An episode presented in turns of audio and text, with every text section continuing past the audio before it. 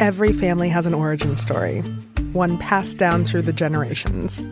Mine happens to be a mystery involving my great great grandmother left behind in Sicily. I'm Jo Piazza, and my new podcast will transport you to the gorgeous island of Sicily as I trace my roots back through a whodunit for the ages. Listen to The Sicilian Inheritance on the iHeartRadio app, Apple Podcasts, or wherever you get your podcasts.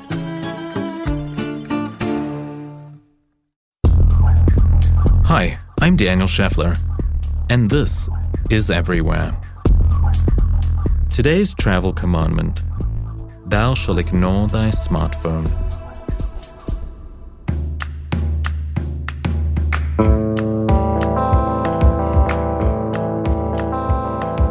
As much as I rely on my smartphone for, you know, pretty much everything all the time, there are these instances where I think, I would just like to throw this device into the Hudson River and live a simple life without it.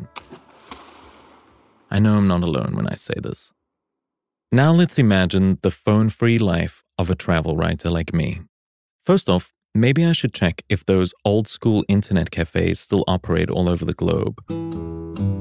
Next up, imagine me schlepping bundles of printed boarding passes around. I'd actually have to hail a real yellow cab without an Uber app, so that will be something old that's new again. But how will I tell my husband we've boarded, and now we're pushing back, and now we're taxiing, and now we're taking off? I'd have to save my hotel addresses and reservations and print them out like my great aunt used to do in this giant leather folder which she carried everywhere with her on trips. Or maybe I need a very chic, oversized lanyard with all my paperwork. Then again, I could get nicely lost on purpose with just a paper map, or even no map. Believe me, a little part of me finds all of this rather thrilling. Let's call it low tech, high tech. I think this all the time. Technology will save us, but not before it destroys us. When it comes to travel, my feelings are quite specific. As someone who's not on social media, and yes, you heard me correctly, no social media whatsoever, I happen to now have an Everywhere Podcast Instagram page. But hey, that's just work. Recently, my high school brother said to me, Maybe you don't exist. And I really like that. I did social when it came out years ago. I used it, abused it, and then for about 10 years or so, I've cut it all off. Cold turkey. My compulsive nature and my deep desire for real, in the moment, right now experiences was simply too strong to deny. And I'm a happier human for it. Recently, I counted 20 travel writers slash bloggers slash influencers who died in 2018 from trying to capture the best image for their social channels. Nearly two dozen people died for what exactly? Every time someone shows me their idyllic beach photo or that picture perfect yoga position photo on top of a camel or another plate of over stylized food, you know the ones, I just think, were you actually there or were you just posing? Sometimes at a work lunch, when I'm just about to tuck into my salad and I'm starving, I get told to wait as it's being photographed by a fucking influencer. What kind of life is this that every moment needs to be memorialized? I have to wonder. Luckily, I've had some practice. Spending a month in Japan with Mother showed me just how to do less phone and more life. In the now, the right now. So let me tell you about Mother. I often describe her as the sweetest, smartest, funniest, happiest aunt everyone should wish for. If she was a believer of reincarnation, I'd say she was in her last life, having learned every lesson possible, having finally reached that evasive, sneaky thing they call enlightenment. She wants for nothing, she judges absolutely nobody, and she lives very simply. It's beyond inspiring. But more importantly, certainly for me, is that she is the type of traveler who, after she breaks her foot on the Otter Trail in South Africa, just keeps going. she walks the remaining 20 miles without a complaint. If she wasn't so skinny, I think she would have made it big in the Mossad, Israel's special forces. She's also the type of traveler who's not interested in driving around cities in a fancy black car, seeing things from behind a window. Nope, she puts on a pair of sneakers, walks every block, every nook and cranny. Plus, she greets and chats to everyone she comes across. From the president of an African state I've never heard of to the Mr. Delivery guy holding her takeout. So, of course, Japan is perfect for her. Everyone is as polite as she is, and walking all over is so much part of the culture that she fits right in. Although she towers over everyone, she graciously bows right down to chat. Traveling with Mother is always the most fun any human can have. She's up for anything. Like, let's not Google this at all, but go and find out where the birthplace of pearls could be. And we did. It's a little prefecture called Mie, just a few hours south of Tokyo, where only female divers were entrusted to find pearls. I see how Mother's eyes are filled with magic as she learns how to use a vending machine to purchase anything imaginable. So, of course, we turn this into a game, something that almost every situation calls for. It started with what is the strangest item we could get from a vending machine? I, of course, thought I had won when I found a vending machine with little doors revealing puppies. But Mother one upped me when she discovered live goldfish spiders, and even pet snakes. We were really not into the dirty underwear vending machines or the ones dispensing dry ice, but Mother won our competition hands down with her unearthing of a vending machine that dispenses doggy wigs. Because you know that day when you're out and about and your pup urgently needs a costume change or maybe a disguise? We didn't tweet about this or Instagram this moment we just savored it just for ourselves, and it was so indulgent. Well, we really got into the vending machine thing. We ate entire six course meals under bridges in Tokyo, all from vending machines. We also managed to buy an enormous inflatable pool swan by mistake. Mother just wanted a new iPhone charger, but she was thrilled nevertheless. At some point in Kyoto, since it was freezing one day, we bought matching Harajuku girls pink sweaters with 13 bunnies sewn onto them.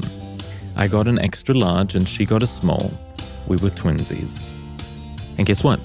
We didn't need to photograph this. We just lived it and laughed it. There was no Facebook. Mother rocked her new look. It wasn't really my color. Besides for visiting some of the oldest temples in Kyoto with Mother, or eating our palate cleanser sherbet from our personal three foot high ship done tableside out of sculptured ice, we also soaked in ancient ryokans mud baths and then sat on tiny wooden chairs getting scrubbed by a very thorough innkeeper. I think at some point we also glimpsed the royal princess, and I think she was actually holding a Starbucks coffee. But most loving is when Mother and I wanted to get fitted for kimonos. In Tokyo, old family run kimono shops are all over, easy to spot with kimono clad mannequins outside. We found an old boutique that was close to the palace gardens. The owner was a smiley woman in a glamorous light purple kimono, whom I told that I wanted to be fitted with Mother. Right away, she grabbed my hand and invited us in. I'm pretty particular about mostly wearing black, whereas mother runs down a color wheel once in a while. So we settled on black for me and dove gray for her.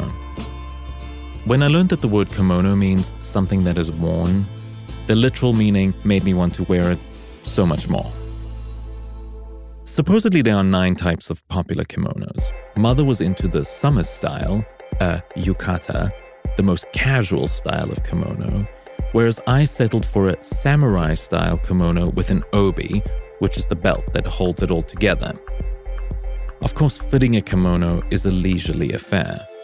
A long chat about to pattern or not to pattern, to clash or not to clash, to parasol or not to parasol, and then these lashings of wisdom about which attire is appropriate for which social obligation. Apparently, I skewed towards very casual basically living a pool party life with no umbrella. But attire is not just what you put on your body, it's about a meditation, it's about an observance. A lovely matcha tea ceremony unfolded in front of our very eyes, all forming part of this choreography. And at some point, fabrics and robes were whizzing by, and the next thing, you standing on a tatami mat, fully garbed. Once more, we didn't have a phone or a camera to commemorate this moment. We just stood there, dressed in beauty, next to each other, hugging, smiling. Mother, not one for tears, may have wiped a little droplet away at this very moment. I, of course, waterworks. So naturally, I had to think is this appropriation of culture that is not mine? Am I being offensive or insensitive? Or am I sincerely and absolutely celebrating and honoring a beautiful custom? My kimono maker told me it's all about intention. It's not the what, but the how. I explained to our maestro that I lived in America and mother lived across a very large pond, and I just don't get to see her as much as I'd like to. And now mother just isn't so young anymore. We plan to put on our kimonos and call each other on Skype every week. So there we are, on different parts of the globe, chatting over a cup of tea while in our beautiful garments. Me for a morning cup, mother for an afternoon treat. And that would be our little connection in the world.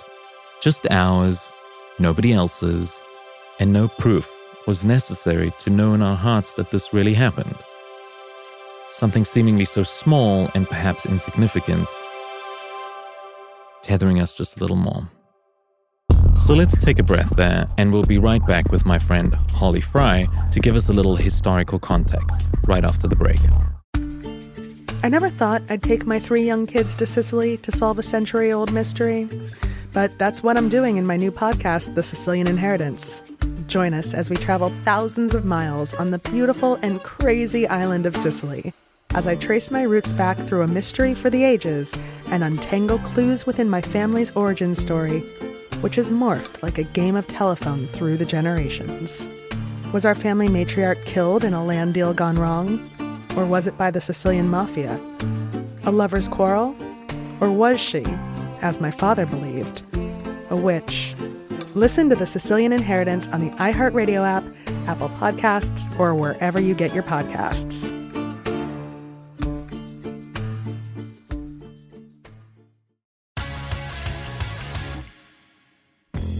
In the 1980s and 90s, New York City needed a tough cop like Detective Louis Scarcella. Putting bad guys away. There's no feeling like it in the world. He was the guy who made sure the worst killers were brought to justice. That's one version. This guy is a piece of shit. Derek Hamilton was put away for murder by Detective Scarcella. In prison, Derek turned himself into the best jailhouse lawyer of his generation and the law was my girlfriend. This is my only way to freedom. Derek and other convicted murderers started a law firm behind bars. We never knew we had the same cop in the case. Scarcella. We gotta show that he's a corrupt cop. They can go f- themselves. I'm Steve Fishman. And I'm Dax Devlon Ross. And this is The Burden. Listen to new episodes of The Burden on the iHeartRadio app, Apple Podcasts, or wherever you get your podcasts. And to hear episodes one week early and ad free with exclusive bonus content, subscribe to True Crime Clubhouse on Apple Podcasts. Thanks for sticking around. Here's more of Everywhere. Holly. Yes, my love. I'm sorry I didn't get you a kimono when I was in Japan. It's okay. But we weren't friends then. So now, when I return to Japan, I will bring you a kimono and we can have a friendship kimono. I need you kimono. to build a time machine, go back, get me the kimono when you got your original one, or it's just not going to have any meaning. Fine. I need a minute. Get right Goodbye. on it. Goodbye. Get right on it. I love kimono because they're beautiful. And also, as someone who sews a lot, I appreciate them in maybe a different way than normal people would. Uh, but I thought we would talk a little bit about kimono and their history, and then why that is relevant to your story about your mom. So, uh, up until the Heian period, the kimono, not so much in Japan. It was more like um, separate you know, separates, tops and bottoms, um, or trousers or skirts. There were one piece garments, but they weren't quite the same as we would like look at and see a kimono. And then during the Heian period, which was quite long, it was from 794 to 1192, they developed dur- during that several hundred years. And what I love about kimono, and what to me is really beautiful and kind of a nice example in general of Japanese design, is that unlike if you look at garments for example, that come down through the European tradition, particularly after the Middle Ages, where there's lots of tailoring. The seams are fussy. They're they're sewn and cut so that they will mold to your body. But in Japan, the development of how they cut and make these clothes, everything is a straight line. They're just designed in pieces so beautifully that they wrap around you perfectly and they fall perfectly, and it takes advantage of the fabric's natural beauty to me is like brilliant design. That's like an origami. It's very much in line with the idea clothes. of origami, um, which is why I love them. Like for a lot of people that sew, making a kimono is really fun because you can kind of really indulge in just the beauty of the fabric and you're not worried so much about like matching up seam lines and stuff. Everything has to match, of course, but it's just simpler. It's a simpler design from the the interior. But really, there's this interesting development that happens after the Heian period. So, the Kamakura period, which is 1192 to 1338, there's another big shift. And then the Muromachi period, I am probably pronouncing these names very terribly. So, my apologies to any Japanese speakers in the audience. And at this point, kimono started getting more and more colorful. This idea of a colorful garment came in the color started to be important in terms of its symbolic meaning. Like certain leaders would be associated with certain colors, so loyalty could be demonstrated by the selection of fabrics that were in your kimono. And also, um, on the battlefield, alliances were often identified by color, which isn't unusual now. I mean, even every every nation has its military that has its uniform, so it's kind of similar to that. But these tended to be much more colorful, and so you will sometimes hear historians talk about ancient Japanese battlefields as a very like wild visual display of just all of these colors coming together. And then in the Edo period, things really started to become important in terms of kimono because one, there were several developments where there were several garments that developed along with like the samurai tradition. And these became super important. The idea of presentation became more important than ever. The people that made kimono had to work so hard to keep up with all of the demands of like similarly still symbolic colors very important. This idea of looking very perfect and wearing like hakama, which are the the split pant style garment still using this straight cut method, but because they were having to churn out garments at a really fast rate, it really became an art form. Like people that could move very quickly, almost like when you watch a master folder do a piece of origami, it was like that, but clothing came out at the end. Amazing. So kimono became more important than ever in terms of being a cultural item and a status symbol and a way to really like telegraph to the world who you were and who you were associated with. But nowadays, Kimono are not really the day to day garments that they once were in Japanese culture, and they're usually worn for things like important celebrations or um, ceremonial days. But also, there has become this growing thing where they share them with travelers, and that is a new form of income for people that make clothes, which then becomes this sort of beautiful reflection. Like, I, I love that you talk in this episode about wondering whether you're appropriating culture in taking part in buying these things. But at the same time, like that's the way that that garment had to evolve so it could stay in the public consciousness, particularly on a global scale. And I just like that it's become this item that is instantly recognizable. No one looks at a kimono and is confused about the culture it came from. So, in a way, they have made like this garment the ambassador for their country, which I love. And I think it's really beautiful. I love that. Well, I think the reappropriation thing that I was thinking about is I feel like there's a part of travel that exposes you to so many of these things where you need to go and appreciate and not take for yourself. Right. And I think a lot of times people will kind of trinketize uh, pieces Trinketize. of culture where they go and they buy a thing in another country and then they come back and they wear it almost like, you know, a badge of honor. And they're like, I went to this country. I am cultured and I understand it now, which is it gets in a weird place because their idea is that they're like, I appreciate this. And it's like, well, wait, because you're you're kind of making yourself like the ambassador of something that you don't understand and don't really have cultural ownership of. And that's where it gets a little bit tricky, right? Um, so what is the right way to do it? Like, I don't I don't know that there's one right way, right? Like I think a lot of people grapple with this. The biggest thing I think is always important is to to listen to people from any given culture when they say like, "Hey, that's not cool." And I I understand that the reaction, the natural reaction most people have is whether they're conscious of it or not to be defensive and be like i was just trying to learn i was just trying to appreciate it but like just to listen and sit with the information rather than trying to justify or like defend yourself in that situation. Right. And again i screw up all the time. Like i think everybody does. It's hard not to. So it's about the awareness. Yeah. I mean i, I think like it's a, a good step that you you opened up that conversation with the person you were buying the kimono from and probably opened up to him a new idea that like you just wanted something to share with your mother. It wasn't it's not as though you're you're wearing it around town and being like, I have been to Japan and I know the Japanese Look at me. intimately. Um no, it was a her. That's the trick, right? That people start to kind of come back, I think, sometimes from travels and behave as though they, they have somehow the become naturalized citizens of right, the place that they right. went. When even if you learn about the culture through doing something like that, you can never really replicate their experience to a level of understanding, you know, that is equal to what they've lived. Right. It becomes about sensitivity as well. Like I said, just listening to other people. Yeah, the kimono and my mother uh, is a private, personal, beautiful thing we do at home in our the privacy of our own home. Right. I'm not wearing it as a representation of Japan as much as I'm wearing it as a representation of time with my mother. Exactly. The specialness of that. But yeah, you know, it's, it's like your funny, way like, to recall that moment right, and exactly. that event in your life. And this is like the thing that happens to me all the time that I laugh and think about.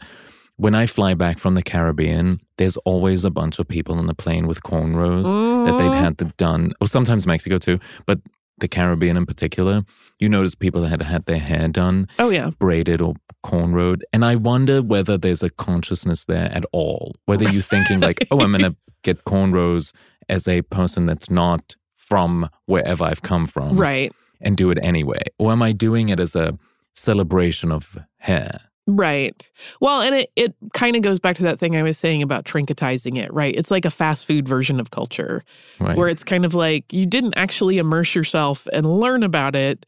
You kind of bought a look through the drive through. Yeah. But then again, I'd like to be devil's advocate here and look at it from maybe there's a small drop of, hey, I'm willing to learn. Like that person actually did think about it or maybe that's just bullshit. No, they just went and had their hair braided. I think in most cases it's that. It's an Instagram photo, unfortunately. And I hope, I mean, my hope is always that, I mean, once they have had that thing done, the cow has been flung. Like you can't un unring that bell and say that they didn't do that, especially if they've posted it on their Instagram. But it, I just always hope that it can open up a conversation or at least some self reflection about it we all need it all the time. I mean, I like I said, I screw up all the time. Well, it's it, the willingness to admit that you screw up all the time and are willing to learn is that's the point. And yeah. travel shows you that. Like that's the point. And I think most people don't want to trinketize anyone else's life. Like they don't realize that it's demeaning to be like, I came and enjoyed your culture and I came away with braids. well, I enjoyed your culture so much I dyed my hair purple two weeks ago because you have purple hair and then went to play my Mahjong competition with purple hair. Yes, but I sent you the dye. Like I was an active You basically dyed my hair. I, I don't me. think of that as you appropriating my culture so much as me proselytizing the magic of purpleness. And thank you. It was appreciated only when I was in the sun. If I was not in the sun, no one noticed. It's just red as dark. Yeah. But yeah, I think as long as we're all aware that we're probably screwing up a lot and we're not trying to turn someone else's culture into a souvenir, but be really thoughtful about these things, right. it will go a long way to bridging that gap. The whole point of this episode was to talk about the idea of leaving your smartphone behind. So I've been grappling with this thing forever because, of course, I want a moment that's beautiful to capture it and share it with friends across the world and show them something that they haven't seen or something that I'm sharing with my mother or something I'm sharing with my husband. But at the same time, I've been like, why do I need to memorialize this moment, Right. canonize this moment? Isn't there a beautiful idea that you could just be in the moment? Ironically, like I think about these chats of ours that are being recorded, and I'm I think I'm so glad these will be there when I'm in my 80s and have lost some of my mental acuity and I can return to this happy time.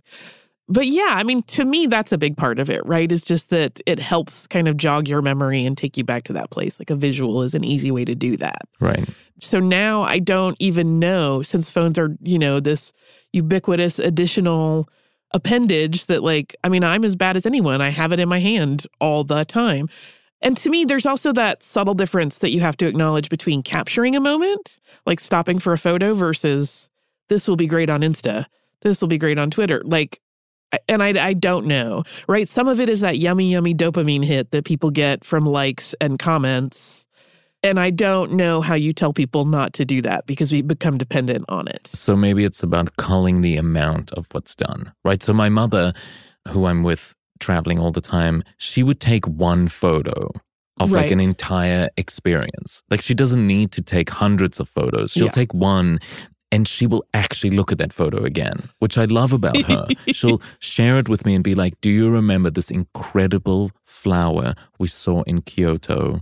I will never forget it. And she looks at the photo, and that's beautiful. So I want her to capture that and remember it.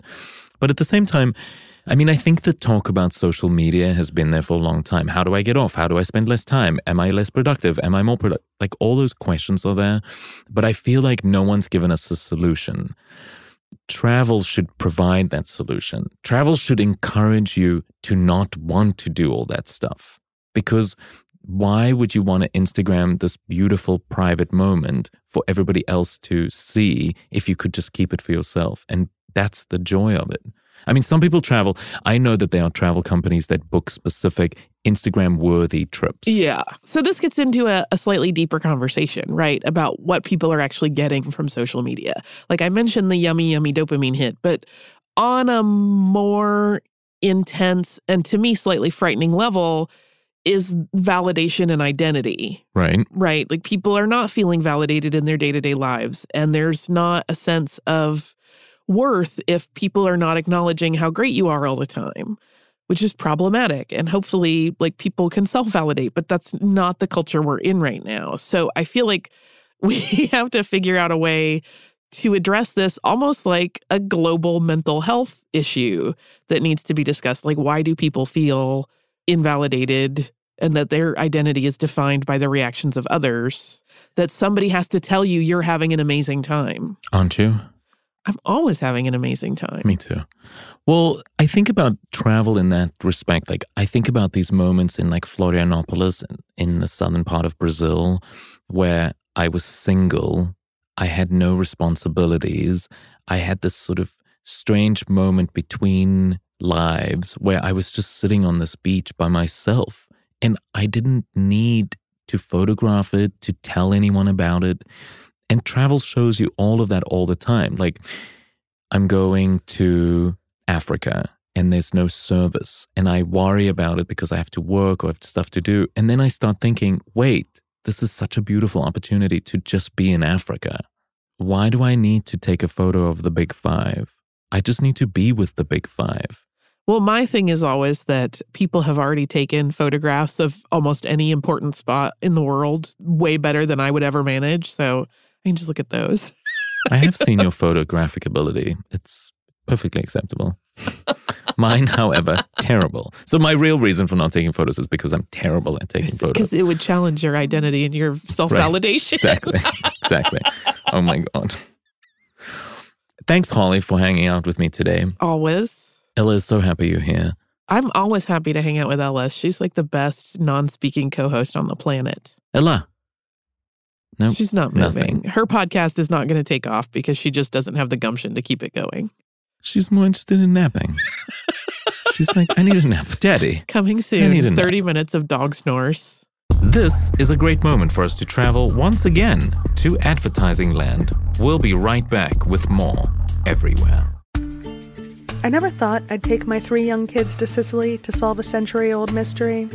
But that's what I'm doing in my new podcast, The Sicilian Inheritance. Join us as we travel thousands of miles on the beautiful and crazy island of Sicily as I trace my roots back through a mystery for the ages and untangle clues within my family's origin story, which has morphed like a game of telephone through the generations. Was our family matriarch killed in a land deal gone wrong? Or was it by the Sicilian mafia? A lover's quarrel? Or was she, as my father believed, a witch? Listen to The Sicilian Inheritance on the iHeartRadio app, Apple Podcasts, or wherever you get your podcasts.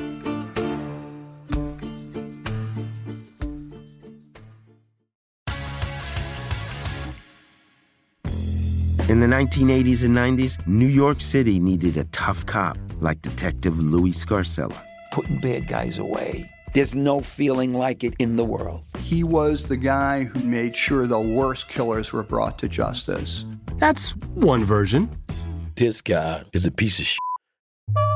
Derek Hamilton was put away for murder by Detective Scarcella. In prison, Derek turned himself into the best jailhouse lawyer of his generation. And the law was my girlfriend. This is my only way to freedom. Derek and other convicted murderers started a law firm behind bars.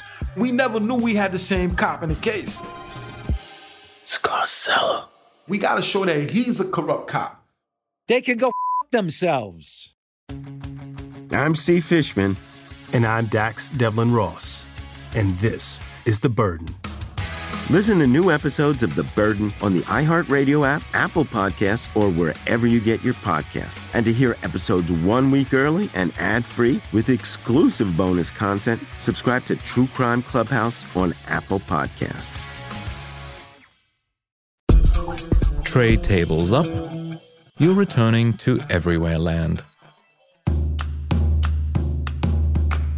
To me, Broadway really is one of the last art forms untainted by social media. It exists for you in a moment alone, created by the artists right in front of your face. Anais Mitchell, the writer and music creator of Broadway's hit Hadestown, is with me in studio. Thank you for spending a little time with me on a summer Friday. It's hot and blazing in New York. Let's start by telling about your childhood and traveling around. Yeah, yeah. So I grew up in Vermont. My parents were like back to the lander hippies that had grown up in the suburbs and then they they hitchhiked to California for the summer of love and they they read about how everyone should buy a farm in Vermont in the Whole Earth catalog. And so that's what they did. And I lived there on a sheep farm with my parents, and my grandparents were also on that same farm in a different house. And um, my granddad was involved in solar energy research. And after he was retired, he did a lot of traveling to do um, kind of consulting in different places. And I remember my my grandparents taking off to go to China or the Middle East and then coming back with like a present for me. So travel was always like a, a value in our family. I remember my, my mom saying that things that was okay to spend money on were food, books, your friends, and travel. So there was a lot of shipping me off to different places when I was a kid. And I came to love it for travel in its own right, you know, and, and then when I became a singer songwriter, that has sort of supplanted my travel life. As uh, usually I'm, I'm traveling for a gig now, and I sort of miss those days of just being somewhere for the sake of being there. Right. Well, so much of it is business travel, right? Tell me what you think the difference is. Like, is there an attitude difference or is it like just a feeling difference? Totally. And I think like I've done different kinds of traveling for music and sometimes I'm like opening for a band and they have a tour bus and I'm just kind of rolling with them and there's somebody taking care of all the details and there's no reason why you would have a conversation with someone on the street. You know, you're sort of in a bubble in that scenario. And then I've also done, you know, just me on a train or on a bus where you're staying with friends. But I think the difference for me is probably that if I'm touring at some level, I end up being concerned about protecting my own energy, kind of just looking out for my my own energy and my own space so that I can get in the space to perform. Right. And that's maybe just a perception I have. Like I, I think I need to do that. But I think if you're really just traveling to travel, you're more like porous, right? like there's fewer boundaries around your your psyche. But that leads us perfectly into talking about the idea of thou shall ignore your smartphone, Mm. right? Like as a singer, songwriter, someone who's just done this thing on Broadway, the concept of people having to always record that must be frustrating. And I'm sure there's a part of you that's like, put this down, be in the moment, be with me in the moment. Because I've done that. I lock the world out in order to create this thing. Come and experience it like that. Mm. I have so many thoughts and feelings about that stuff. Like, yeah, I mean, I remember before those phones, you know, I remember touring before the phones. And um, I remember so many times just being alone in a car, driving, you know, some impossible distance in the United States to get to some like folk music club where I was going to play a gig and seeing something stunningly beautiful and not being able to tell anyone about it.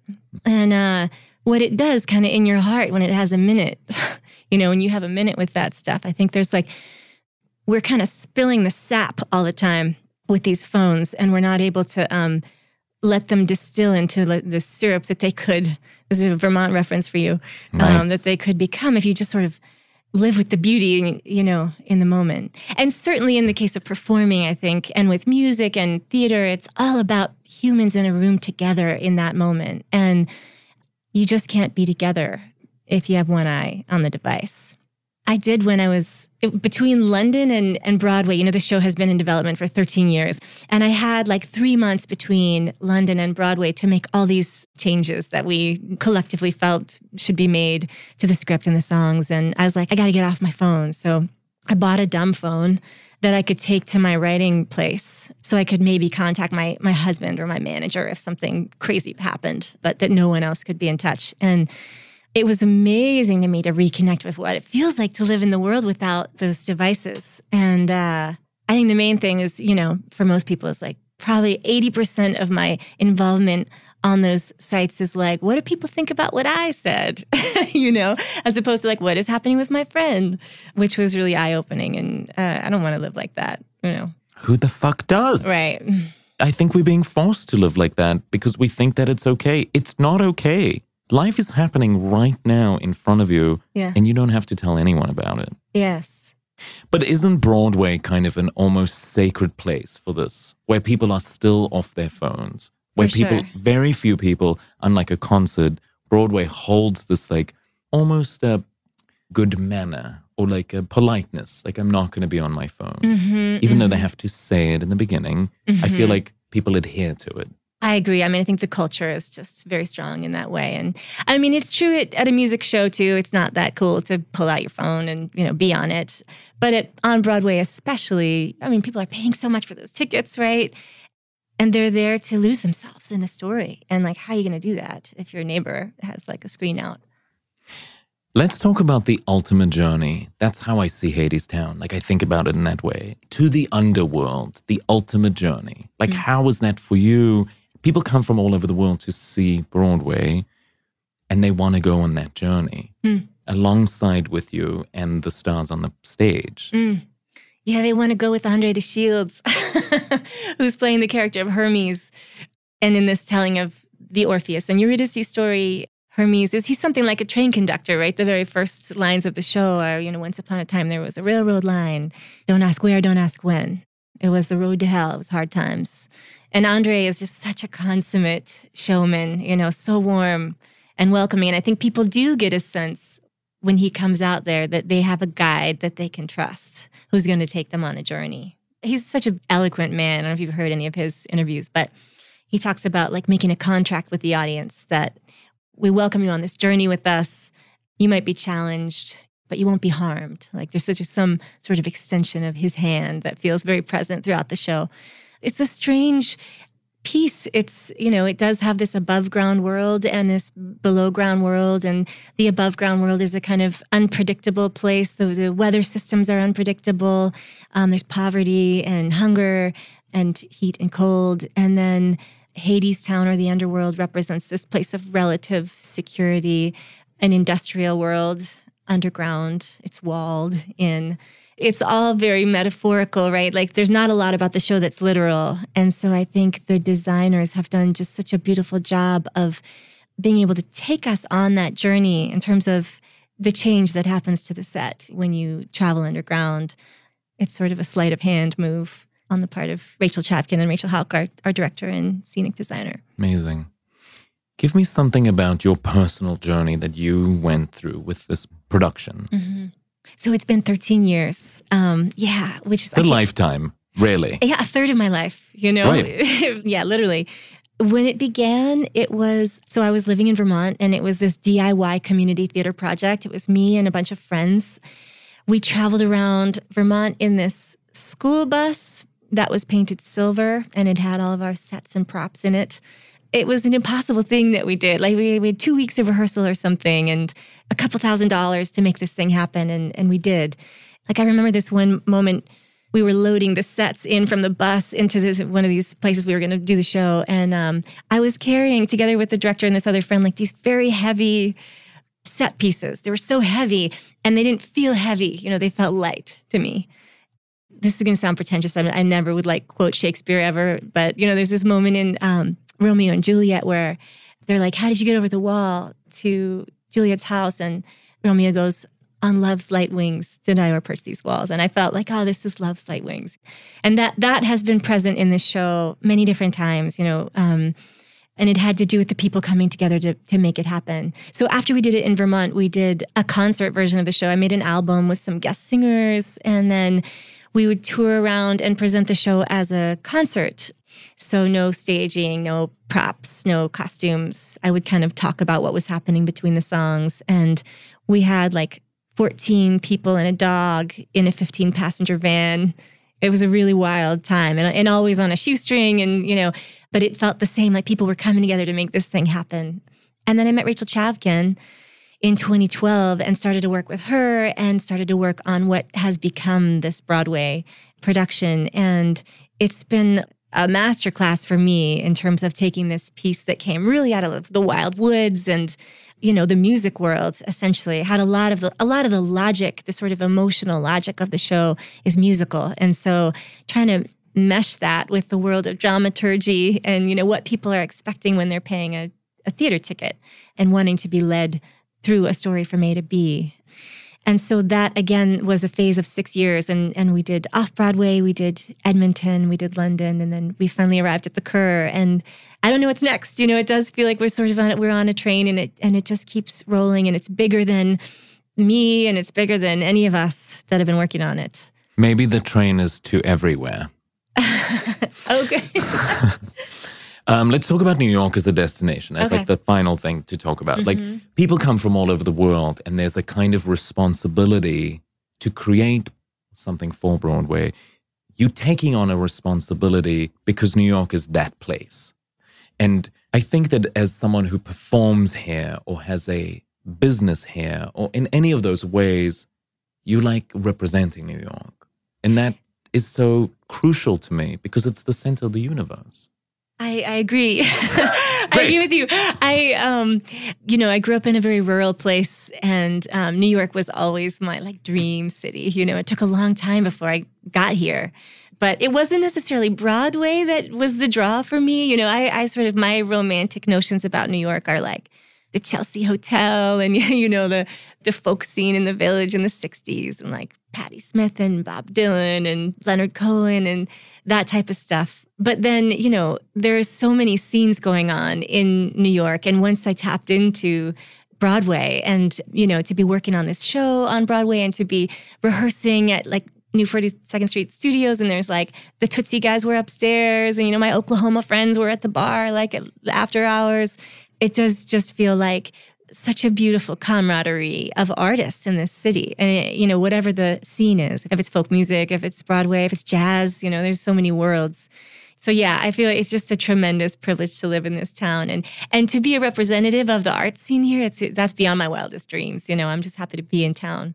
You know, this is like not a funny story, but I just thought it was interesting in the context of like what different ways you can travel. And when I was 18, there was a bus ticket you could get. It was a Greyhound bus ticket that you could take any bus in the USA for a month. And I got that ticket and I did it by myself. It was such a glorious, you know, just me. I was 18. I was reading like Kerouac or something. Just like on a Greyhound bus, you know, overnight wake up in San Francisco or like Knoxville, Tennessee or New Orleans and get out the bus station, meet some random people. It was a pretty formative experience for me. That is what I'd like to inspire. I hope you and your voice today inspires people to go and do that. It's not necessarily Greyhound, Delta's available. Yeah. Or whatever. Megabus, Megabus yeah. or whatever. Bus. Peter Pan is the one, right? I always see it like rushing up Fifth Avenue. um, but I want to inspire people to take those journeys, to not fear. Take pepper spray with you if you must, Uh. or like whatever it is. But Right. like, why are we in a fearful state to do that stuff now? Yeah. I mean, I understand that bad things happen everywhere and all the time. Yes, yeah. But oh, she wants your attention. Oh, hi, Ella's in studio with us again today. Hi, buddy. No one's paying attention to her. it's not about you today, Ella.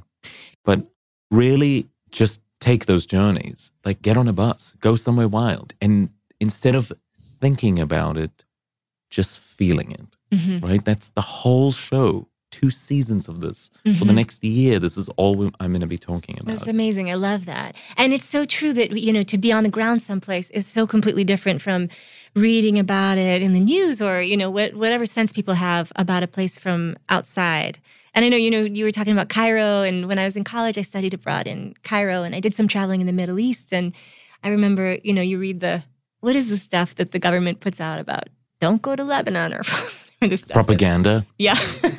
yeah. And then and then on the ground in any of these places, even a place that where there is a war or violence, and I, I haven't been in a, uh, a country like that, but that there are people. You know, there's people everywhere, and there's little kids like playing in the street, and they're going to school, and there's people trying to sell you a piece of fruit. You know, there's just people everywhere. That is what the show is about. It's about finding the humanity and showing that there's humanity everywhere. Like, we need to stop the idea of the Middle East or Right. scary Africa or however these horrible tropes that are out there, because none of that stuff truly exists. The world is open. I'm with you. Well, thank you for being with me and spending a little time with me. Thank you so much for having me. Pleasure. You are so wonderful. Anais has me inspired to completely forget that I even have a phone. And that is the power of art. So let's take the advice from Mother. One photo, that's all you need. So I have a plane to catch, but if you'd still like to reach us, go to Everywhere Podcast on Instagram, Everywhere Pod on Twitter, or the website at everywherepodcast.com. Of course, I couldn't have done any of this without my executive producers, Christopher Hasiotis, and the loveliest of lovely, Holly Fry. A big thank you to my lead producer and editor, Chandler Mays, and also co editor and creator of the soundtrack, Tristan McNeil. I am your host, Daniel Scheffler, and as I'd like to say, good boys go to heaven, and bad boys are everywhere.